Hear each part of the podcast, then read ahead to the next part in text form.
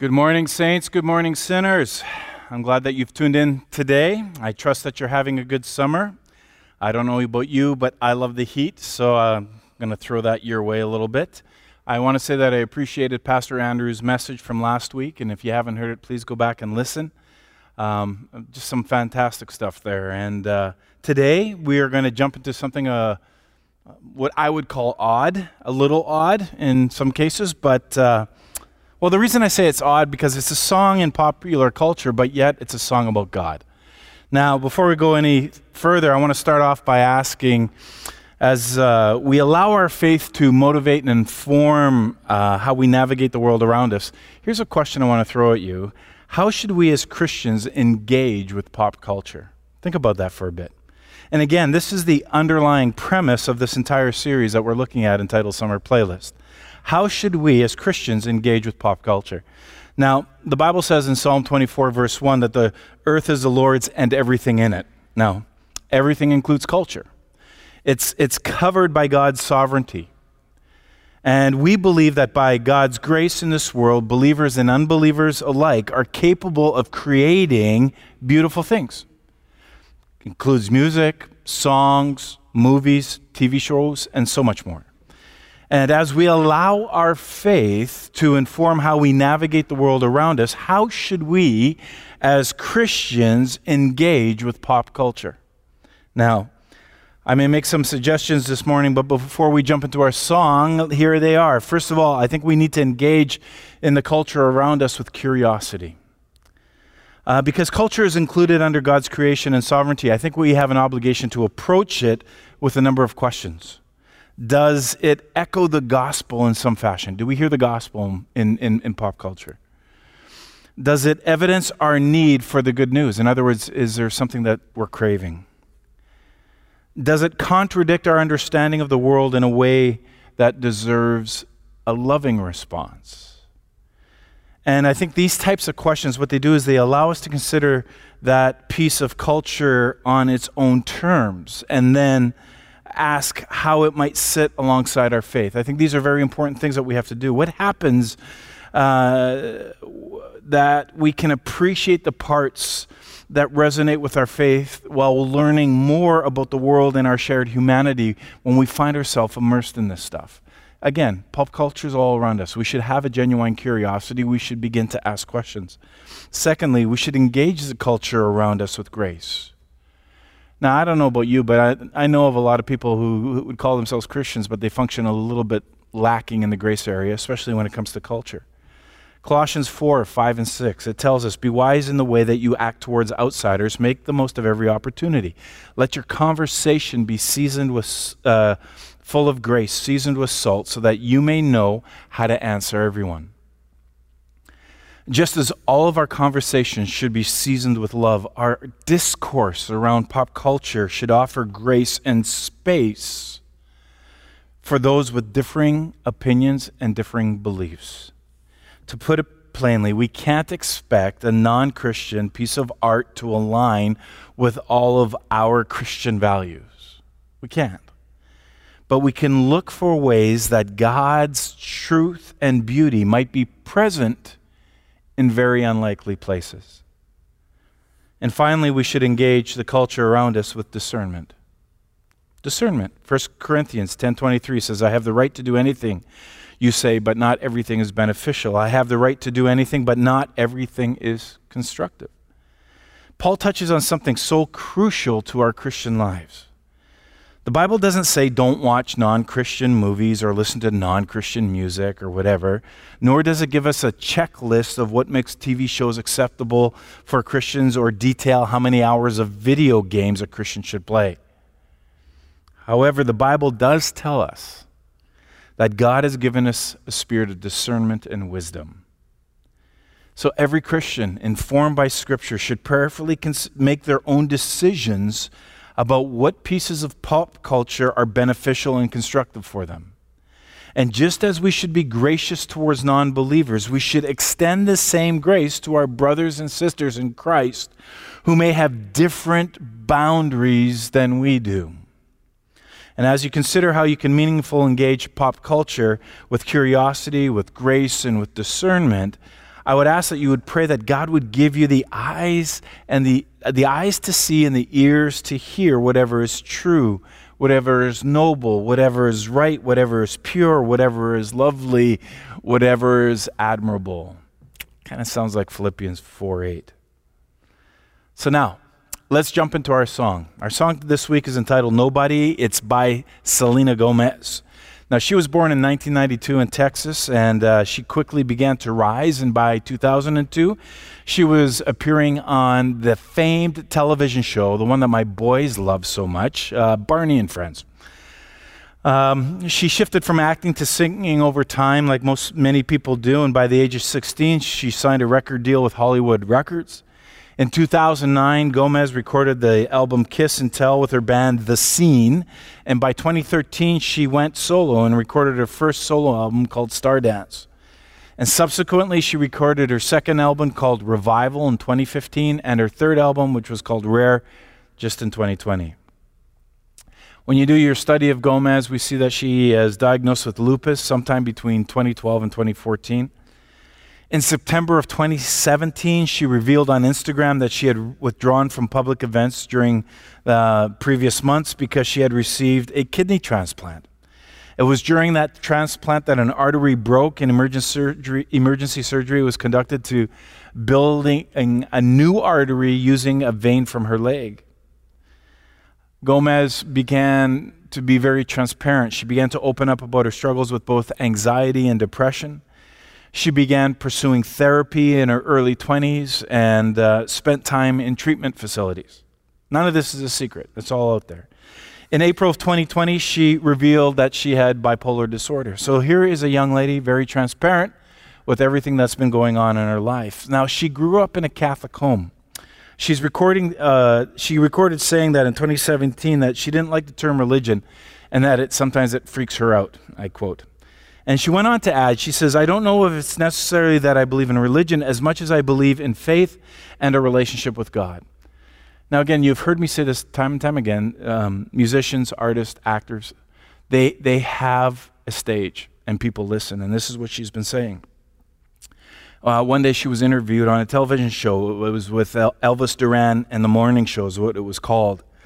And the conversation started and it ended on the subject of church, specifically at that time, Hillsong, New York. And uh, during the interview, the uh, um, host, Duran, he actually joked how the paparazzi caught Selena leaving church on, on Sunday instead of doing something inappropriate. Excuse me. Now, uh, Selena Gomez is not shy about her Christian faith. And she even told Duran during the interview that she values faith and vulnerability. Um, she, say, she said this. She says, I haven't been really, I haven't really been all over the place lately, and that's kind of intentional. I think it's important to balance out where I am. I've been doing this for a really long time, and my sanity has meant everything to me. And a lot of that is my faith. Gomez goes on to reveal more of her spiritual and Christian side by associating with churches and pastors. She shared um, some of her struggles. She even quoted from a sermon by Pastor Judah Smith, who leads City Church in Los Angeles, California. So Gomez then went on, and in 2015, she put a worship song on her album Revival. And she went out and she actually sang it, if you're into the Christian music scene, with the Hill- Hillsong Young and Free. And it was at a concert in LA. And so what happened is, unbeknownst to all the people in attendance, uh, Gomez shows up and gets on stage. And when she took the stage, she started by saying this Tonight is more than a concert. It's more than Hillsong. It's more than me coming on stage and singing a song for you. It's about a relationship that is greater than anything. I wrote this song about the one thing that holds it all together for me, even when I can't bear to do it myself. And she continued on. She said, The song is called Nobody. And eventually, a fan asked her on Twitter uh, what inspired her to write the song Nobody. And, and Gomez's reply was, Nobody is about God, it's about Him. Now, Gomez has two songs with similar titles and even similar lyrics. However, they have very different meanings. So, she, refer, she first recorded Nobody Does It Like You in 2013, which is clearly about a relationship In my humble opinion, it's clearly uninspiring and meaningless, just saying, just throwing it out there. Um, and when you think about it, for somebody who just dated Justin Bieber for a long time, one would assume that she would probably have deeper feelings for him than just loving his bad boy ways. But that's just me saying and giving a music critique. Anyway, she recorded Nobody in 2015, and some people actually believe that this track solidifies her faith in God. And again, by her own admission, her life has changed after entering rehab, and she ended up ditching most of her friends and has been actually attending church regularly. So here we have a pop culture star who has encountered faith and has made decisions and has now written a song that has been not only impactful to her, but to her listeners. The second verse in the song, and you, if you haven't heard it already, please give it a listen. But the second verse in the song goes like this It says, No oxygen could barely breathe. My darkest sin, you raised release. And it's all because of you, all because of you. I don't know what it is, but you've pulled me in. No one compares, could even begin to love me like you do. I wouldn't want them to because nobody's going to love me like you do. Nobody, nobody, nobody's going to love me like you do, like you.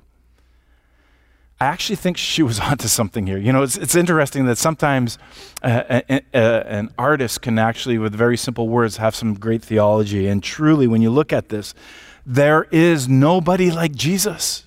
She says it very clearly. There is no greater person that has ever walked the earth than Jesus, and she's testifying that by her song. And you could never have a big enough view of him. There is nobody like Jesus. And here's a couple of reasons that you can write down that I, why I want to say this. Well, first of all, Jesus is unique in his historical verification. I've said this time and time again, again at Easter. But when we read the history books, we often assume that historical records can easily verify ancient historical figures, such as Alexander the Great or Plato or Julius Caesar. Well, that's really not true. There are very few ancient manuscripts that exist that confirm the reality of any ancient history maker.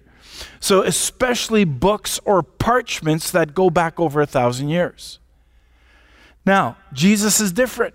First, there are 27 different New Testament sources that describe his life and ministry. Second, his life is mentioned by numerous non biblical authors, such as uh, Cornelius Tacitus, born in uh, AD 52 or 54, they're not sure. The great Jewish historian Flavius Josephus, born in AD 37, Suetonius, who was a Roman uh, historian, and even the Jewish Talmuds themselves, which were written post 100 AD. Uh, if you go to something like the you know, Encyclopedia Britannica, it uses over 20,000 words to describe Jesus. Those are more words to describe Jesus than used for Aristotle, Cicero, Alexander, Julius Caesar, Buddha, Confucius, Muhammad, and Napoleon Bonaparte combined. There is unequaled and undeniable proof that Jesus of Nazareth walked this earth some 2,000 years ago. Number two, Jesus is unique in the prophecies related to his life and work. His life purpose was announced by numerous prophets hundreds of years before his coming, and he came roughly about 5 or 6 uh, BC. The Old Testament contains over 300 references to the Messiah that could have been fulfilled only in uh, the person of Jesus. These included that he would be a Jew from the tribe of Judah and the family line of David, born in David's hometown of Bethlehem. Prophecies foretold that he, uh, um, that he would be preceded by a messenger. Isaiah 40, 30 talks about betrayed by a close friend in Psalms, sold for 30 pieces of silver in Zechariah, crucified with thieves in Psalms and Isaiah, and also buried in a rich man's tomb, according to Isaiah 53, 9. The uh, professor of mathematics and astronomy, and he's also an author. His name is Peter Stoner. He states in, in an article called Science Speaks that the odds of Jesus' fulfilling only eight of the major prophecies are 1 in the 10 to the 17th power. And he goes on and he concludes that the prophets had just one chance in the 10th to the 17th power of having them come true in any man, but they all came true in Christ. And so we have to allow that scientific probability to sink deeply into our hearts. That Jesus' claim to be the Messiah has no parallel in history. Third, his, his unique, uh, he's unique in his birth. He's unique and utterly, it's unique and utterly um, miraculous, I guess. Uh, his unique and utterly miraculous birth is celebrated all over the world, obviously, each Christmas. Um, two detailed, amazingly detailed accounts of uh, the circumstances are recorded in Matthew 1 and 2 and Luke 1 and 2. And so, besides the angel Gabriel announcing the birth, the extreme humility of being born in a place that was strictly reserved for animals, or the choir of angels that sang and startled the shepherds, like Jesus, who being conceived of the Holy Spirit, born of a woman who is a virgin, is unique in human experience. But this too was prophesied in Isaiah 7:14. You know, do we know of any other virgin births or any other child conceptions that produced a life anywhere near that of who Jesus Christ was? Jesus was fully God and fully man. God Himself had taken on human form. You know, can we imagine anything more wondrous than the incarnation? And this act exemplified the greatest act of humility of all time that God stooped to become part of His fallen creation. Number four, Jesus is unique in his supernatural powers. If anything stands out in the four Gospels in the life of Jesus, it's God's love expressed through miracles that freed and benefited people. The book of Mark contains a fast paced stories in which Jesus heals people's diseases, casts out demons, multiplies food for thousands, even raises people from the dead. The book of John builds his case on miracles that demonstrated the power and divinity of Jesus. And a careful study of the New Testament reveals at least 30 amazing signs and wonders that Jesus performed while on earth. And no other person validated his ministry by supernatural means as Jesus did, who, according to Acts 10, went around doing good and healing all who were oppressed by the devil, for God was with him. Number five, Jesus is unique in his perfectly holy life. You know, he Jesus remains to this day the only person who backed up his claims by a sinless life. When questioned about his teachings or his unique moral authority, Jesus responded humbly and confidently to his accusers. In, uh, in John 8, which of you convicts me of sin? He asked. And of course, nothing but deafening silence followed.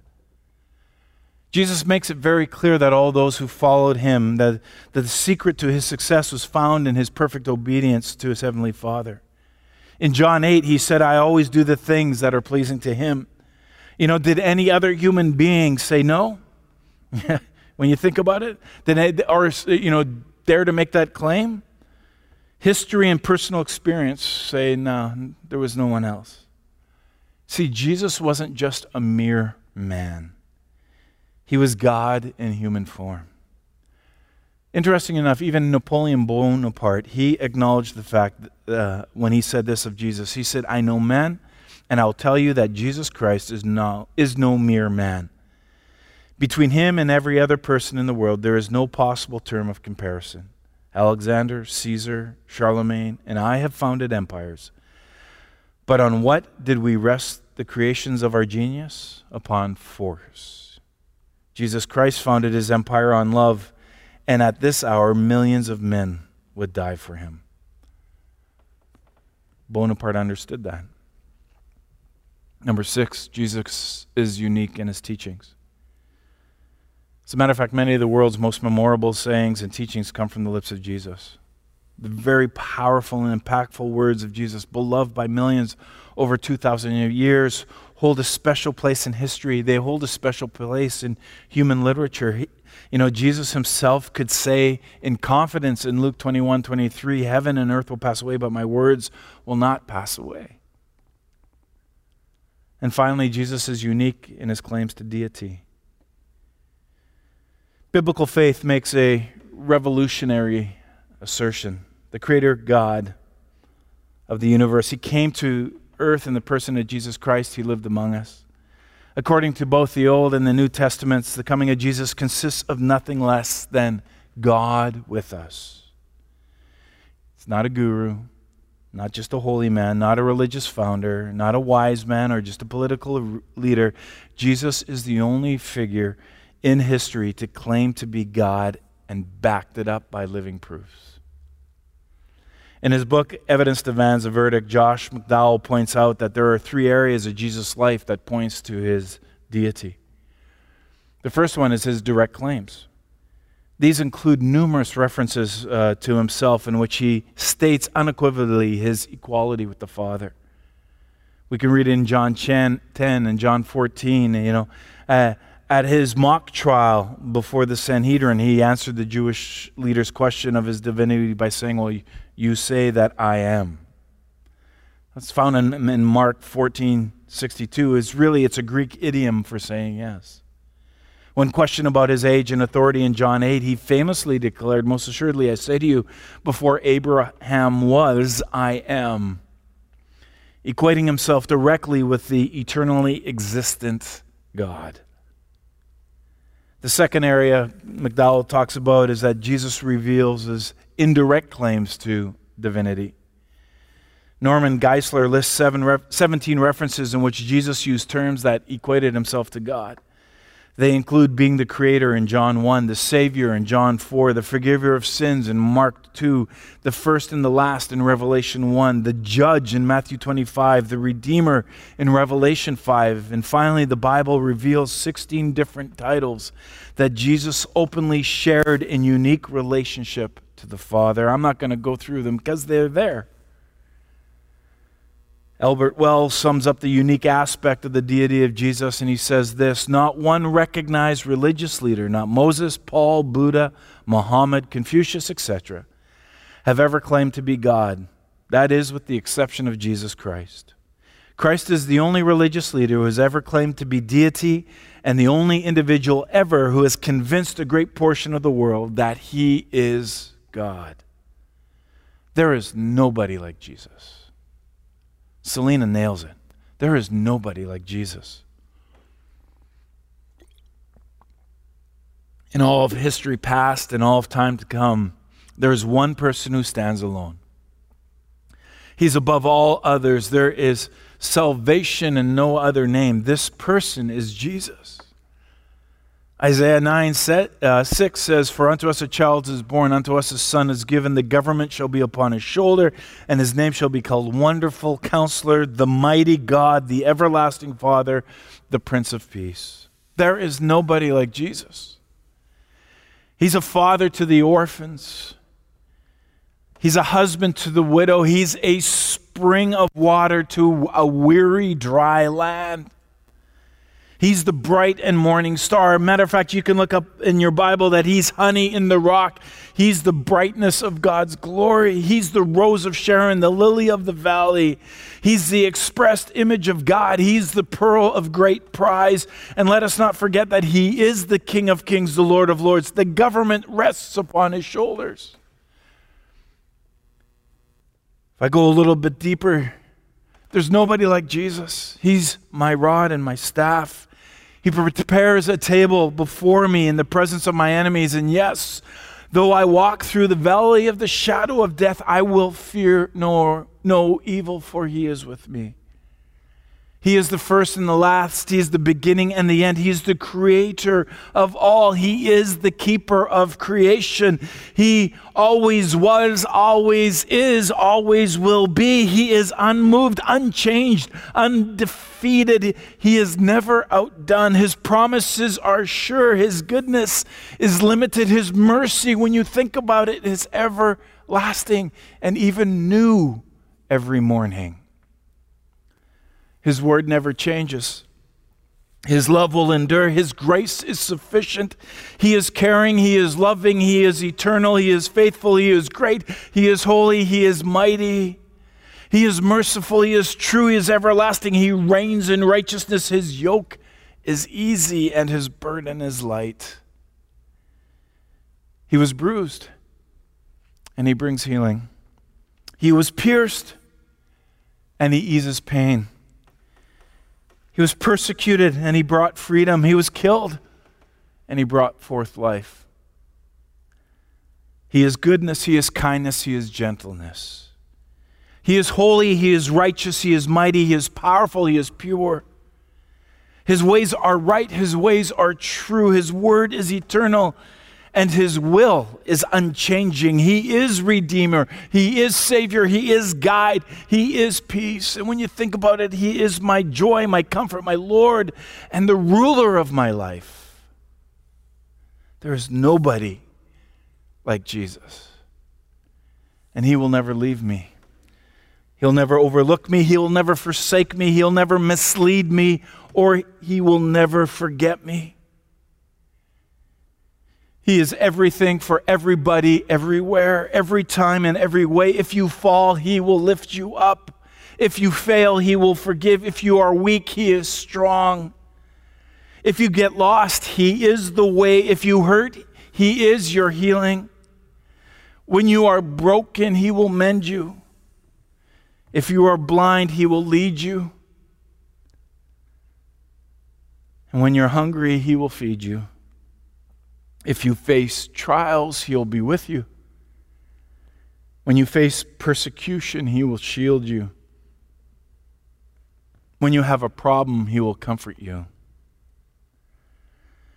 When you are facing loss, He'll provide for you. And finally, in death, He will be with you.